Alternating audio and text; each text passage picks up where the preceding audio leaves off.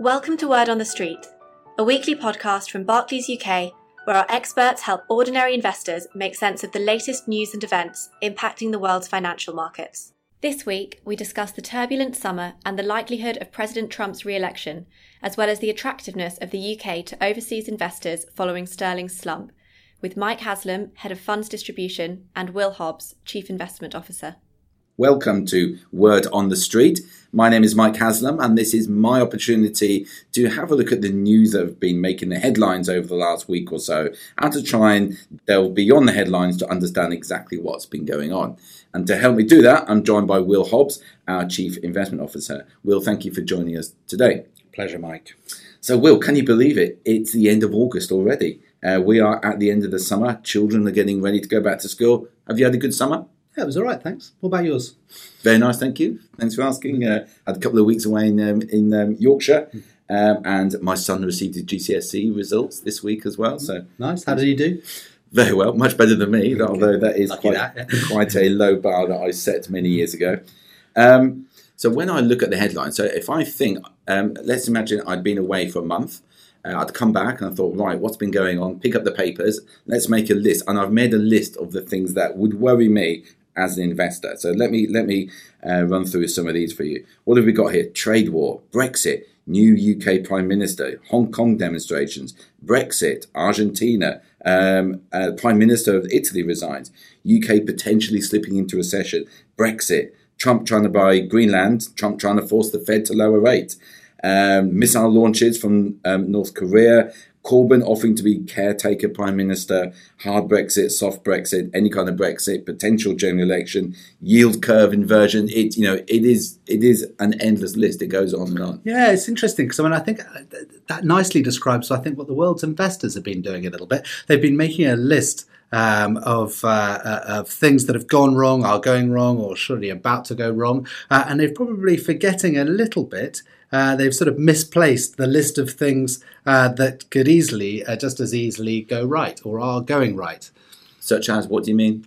Well, I guess I'd, I mean, there's lots of stuff, but I mean, just a couple of points, and I think they are, are quite important. But the first point is that really evidence. Um, so, incoming data on the world economy um, paints a far less gloomy picture um, of the current state and you know outlook for the world uh, than you might get if you just looked at the performance of you know gold or other perceived uh, safe haven assets uh, for that direction and health of the world economy.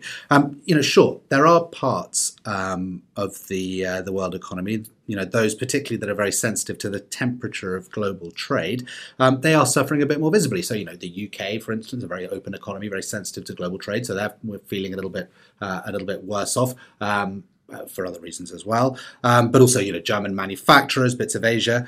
You know, however, the, the, the important context point is that consumers, you know, the world's most important consumers, and I'm really thinking particularly of the US consumer here, um, still look in good shape and spirits. Um, and I think the other point here is that those arguing that the weakness you're seeing in manufacturing and those trade sensitive parts of the economy is going to leak into consumption and employment.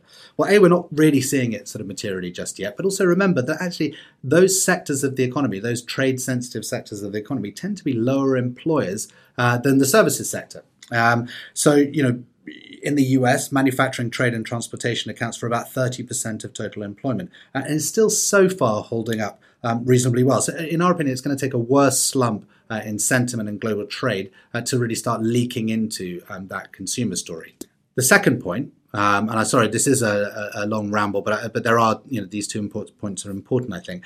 And that is really that the best cure for low interest rates may indeed be low interest rates. Uh, I'll explain what I mean by that. If you look at it, borrowing costs at all maturities are now uh, in, in in what we would call pretty stimulative territory uh, in many of the most important parts of the world. So essentially, um, and this is a major oversimplification about interest rates, so bear with me, but if you consider the level of interest rates as part of an accelerator brake function for the world economy, that accelerator is being dipped quite firmly right now. Just coming back to the list, um, this week, Italy, headline on Italy with the uh, big news. Should we be worried? These things are always concerning, aren't they? But uh, remember context, and I think context is important with regards to the Italian political cycle. Um, an Italian political crisis is not a new thing. We have one um, every year, literally. Um, there have been just over 60 Italian governments since the uh, new constitution was enacted in 1948. Um, that plays the UK's kind of 12, for example. Um, and a little sub point here, which I think is interesting in reference to the current situation, um, is that there have been 60 ish governments in Italy over that period, but only 18 national elections. So legislatures tend uh, to last their full uh, full five year terms. Now, some argue that this is because uh, you know that um, uh, members of parliament could not benefit from office related pensions and all the wider perks of uh, uh, of office if the legislature were to be quickly dissolved. Um, who knows? whatever. We want to sort of be tune this out a little bit. It's not necessarily that new a news.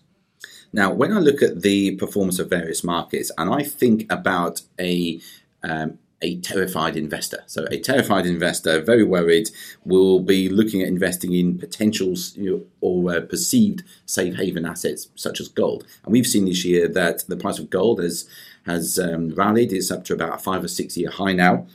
Uh, but on the flip side, you think, you know, terrified investor coming out of equities maybe, but actually the equity markets haven't done so bad. They're, you know, they're all up, uh, a little bit wobbly, but, you know, nothing catastrophic.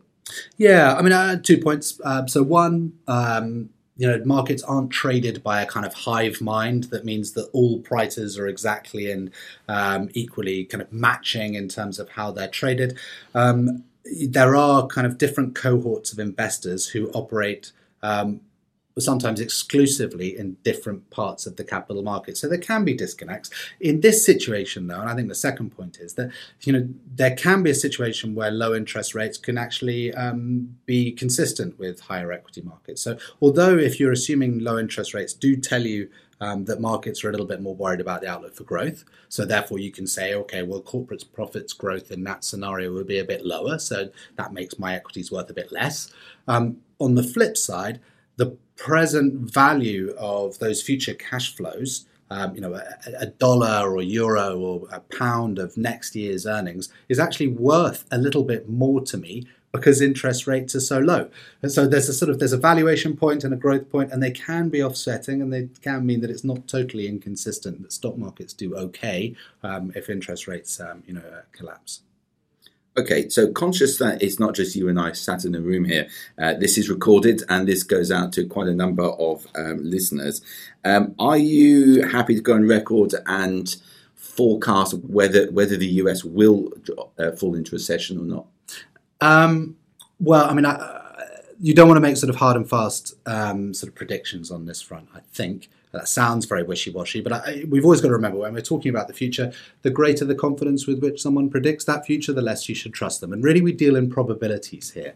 Um, and I think the main point that we would make is that in our estimations, given the incoming information that we see, the probability of a recession is lower. Uh, quite materially lower than many in the market are currently um, assuming. And if you look at the two there's lots of causes of past recessions, but there's two ones that really stick out in recent times. One is overheating in the real economy. Um, that tends to manifest in sort of lots of inflation, and therefore central bankers have to overreact, which we don't seem to have at the moment. Yeah, I mean, it doesn't seem to be much inflation about. It. Central bankers worrying about exactly the opposite point. The other thing to think about is overheating in financial markets, you know, so the cause of the last recession. And again, these things can be difficult to spot, but there are a couple of telltale signs, and those telltale signs aren't necessarily flashing amber at the moment. So something called the private sector balance, I won't go into here, but that's not necessarily, it warned us of the last two recessions and isn't warning this time round. Uh, and, you know, people are saying that parts of the capital markets are expensive. Yes, the bond market is very expensive but not in bubble territory. We still expect most of that debt to be honoured. Um, so, yeah, we just say that those probabilities are a bit lower, and the world economy is being treated a little bit as guilty until proven innocent. And actually, the world economy deserves to be treated the other way around innocent until proven guilty, because growth is the norm, not the exception. recessions are the rarity, not growth. So, you heard it here first. The probability of recession in the US is uh, probably less than the market is uh, pricing in or telling us. Okay, let's change the subject. Brexit. We can't talk here uh, without mentioning Brexit. Things are moving fast. Deadline is uh, looming fast. Um, Prime Minister Johnson, uh, G7 summit this week. How's that been going? It seems the mood music seems to be okay, doesn't it? it seems to be sort of um, everyone seems to be playing uh, reasonably nicely. Uh, I mean, uh, the Prime Minister has an interesting balancing act to kind of achieve over the next couple of days. You know, on the one hand, he, he clearly needs and wants a, you know a trade deal. They've they've spoken a lot about a trade deal with the US. He needs to uh, you know cozy up to President Trump, so to speak. Um, and on the other hand, he also needs the Europeans to be on side, uh, and the Europeans will be watching um, you know the Prime Minister very carefully to see to what extent um, you know, he is no longer going to toe, uh, you know, the European party line with regards to uh, the US. How much is the UK going to drift across the Atlantic, so to speak? So it might be an interesting weekend from that perspective. So linked in uh, with Brexit um, is, and something that seems to have worried investors, is the drop in the value of the pound which is uh, generally perceived as bad news. Um, it certainly was bad news for everybody listening here that have holidayed abroad this summer, uh, having got less US dollars for the pound or less euros for the pound. Uh, there's a really interesting piece of news that I read this week, and it was a Hong Kong property company has come in and bought um, Greene King. Now, Greene King, for those that don't know, Greene King is a UK company listed on the London Stock Exchange. It brews beer and manages in the region of about 3,000 pubs, hotels, and restaurants in the UK. So, if the British pound is 10% cheaper now than it was this time last year, then valuable assets like the pubs that Greene King owns will be 10% cheaper. So, do you think this is why the Hong Kong investor has swooped? And maybe, you know, what does it what does it mean for um, uh, potential other investors coming into the UK in what is is perceived as quite a cheap market? Yeah, I mean, I, I, there is a slightly complicated re- relationship between you know price and value, obviously, in these situations. You know, so yes, the price of these assets has come down, but there are some offsetting factors with regards to the UK. So the reason why sterling, one of the reasons why sterling has fallen is because many investors are assuming a greater likelihood of, uh, or they're more concerned about the nature of uh, the UK's exit from the EU when, than they were, perhaps. And the other thing that that sort of that, that has recently kind of been talked about a little bit more is that the chances of a breakup of the union have also gone up a little bit, maybe still negligible, but they've gone up a bit. So in that context, investments in this economy, certain investments have become less attractive, probably in line with the price declines. But there are those investments out there, you know, particularly those, I guess, which are more kind of bricks and mortary, uh, bricks and mortar type deals, especially those backed by quite strong free cash flow. And Greene King probably falls into that category a little bit. That that maybe have seen their attraction, well, clearly have seen their attraction uh, increase a little bit to certain investors. Right. One final point. Um, I noticed uh, you published an article this week. I follow you and your team on LinkedIn. Um, I've read the article. It's really interesting, and it talks about a uh, the idea of a a uh, super cycle within the U.S. political system about um, um, uh, presidents. Could you could you could you talk us through this, please? Yeah, I mean, it, it, it, this is shows how tragic I am on holiday, I guess. But this was one of the holiday. Uh, there was a paper I was reading on holiday, and it's really about. Um, there's a Yale professor who argues essentially that President Trump sits at the end of a political regime, or potentially sits at the end of a political regime rather than at the beginning of one um, and that he's really not that unusual in the context of past um, uh, kind of you know uh, past kind of political super cycles in the in, in the US. Um, and, and, first of all, why is that? Why, why are there political super cycles in the US? Why doesn't it just go from election to election? Well, one of the theories here is that if you get a you've got a fragmented constitutional uh, makeup in the US, and what that means is that power is split um, between the executive branch, you know, the White House, the judiciary, um, and the legislature, which is Congress. And restraint is achieved in aggregate, essentially, by setting these institutions against each other in a way. Um, now, the result is that it takes time to kind of load these institutions with like minded people willing to carry out your every, every kind of wish and, wish and whim. Now, mostly presidents fail. Um, they all try to secure their legacy, but it's quite difficult, this process. And so, what this professor finds um, is that, or he sees, is that you get kind of ideological super cycles where a new orthodoxy comes along, say Reaganism, uh, to replace a now tired one, um, generally kind of um, spawned by the other side of the aisle. Now, every ensuing president, bear with me, kind of fits into a couple of categories. There are those um, from the same party who kind of mod- modify that orthodoxy. So you could think of Bush 43. Um, you know, he did the tax cuts and free trade, which are very consistent with you know Reaganism, but he kind of updated it with this kind of compassionate conservatism idea. Um, or they come from the other side of the aisle and provide increasingly kind of robust challenges to this kind of increasingly tired orthodoxy. So you can think of Clinton or, or Obama's challenges. Um, but they didn't quite make it through because they hadn't necessarily changed the entire makeup of the institutional setup. Finally, you get the president who is unfortunate enough to be in the seat for the ideology's final kind of exhausted collapse uh, and replacement. That goes the theory anyway.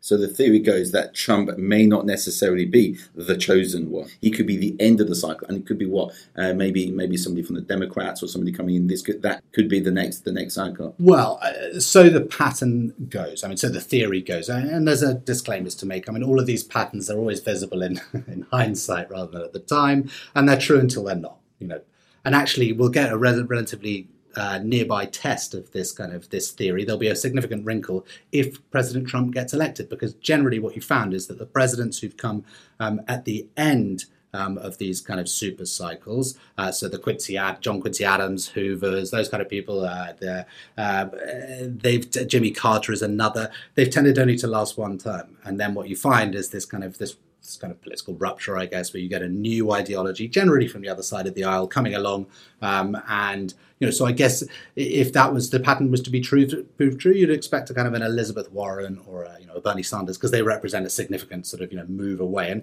that would also, I guess, you know, eventually those kind of much further left uh, policies actually probably will reflect the makeup of the population, given that kind of much more liberal stance of the millennial generation over time. Certainly, food for thought, Will. Um, as you say, it is just a theory, but um, it does put a different light on President Trump and, and, maybe how things will develop over the next maybe sort of five, ten years. Yeah, I mean, I think the main point about it is it's not it's not that this theory has to be true or anything, but just remember, it's just that uh, we always kind of extrapolate uh, into the future, and we tend to think that the future just looks like a continuation of the recent past, and we we are sort of sometimes lazy in that thought. I think this theory just I think goes to that sort of the heart of the idea that there is a less even-handed debate going on at the moment with regards to sort of people imagining the future, which is what capital markets are all about, and we're kind of treating the world economy and its political outlook particularly the world economy, as guilty until proven innocent, rather than the other way around. I think that's the thing that we would sort of uh, we would continue to argue.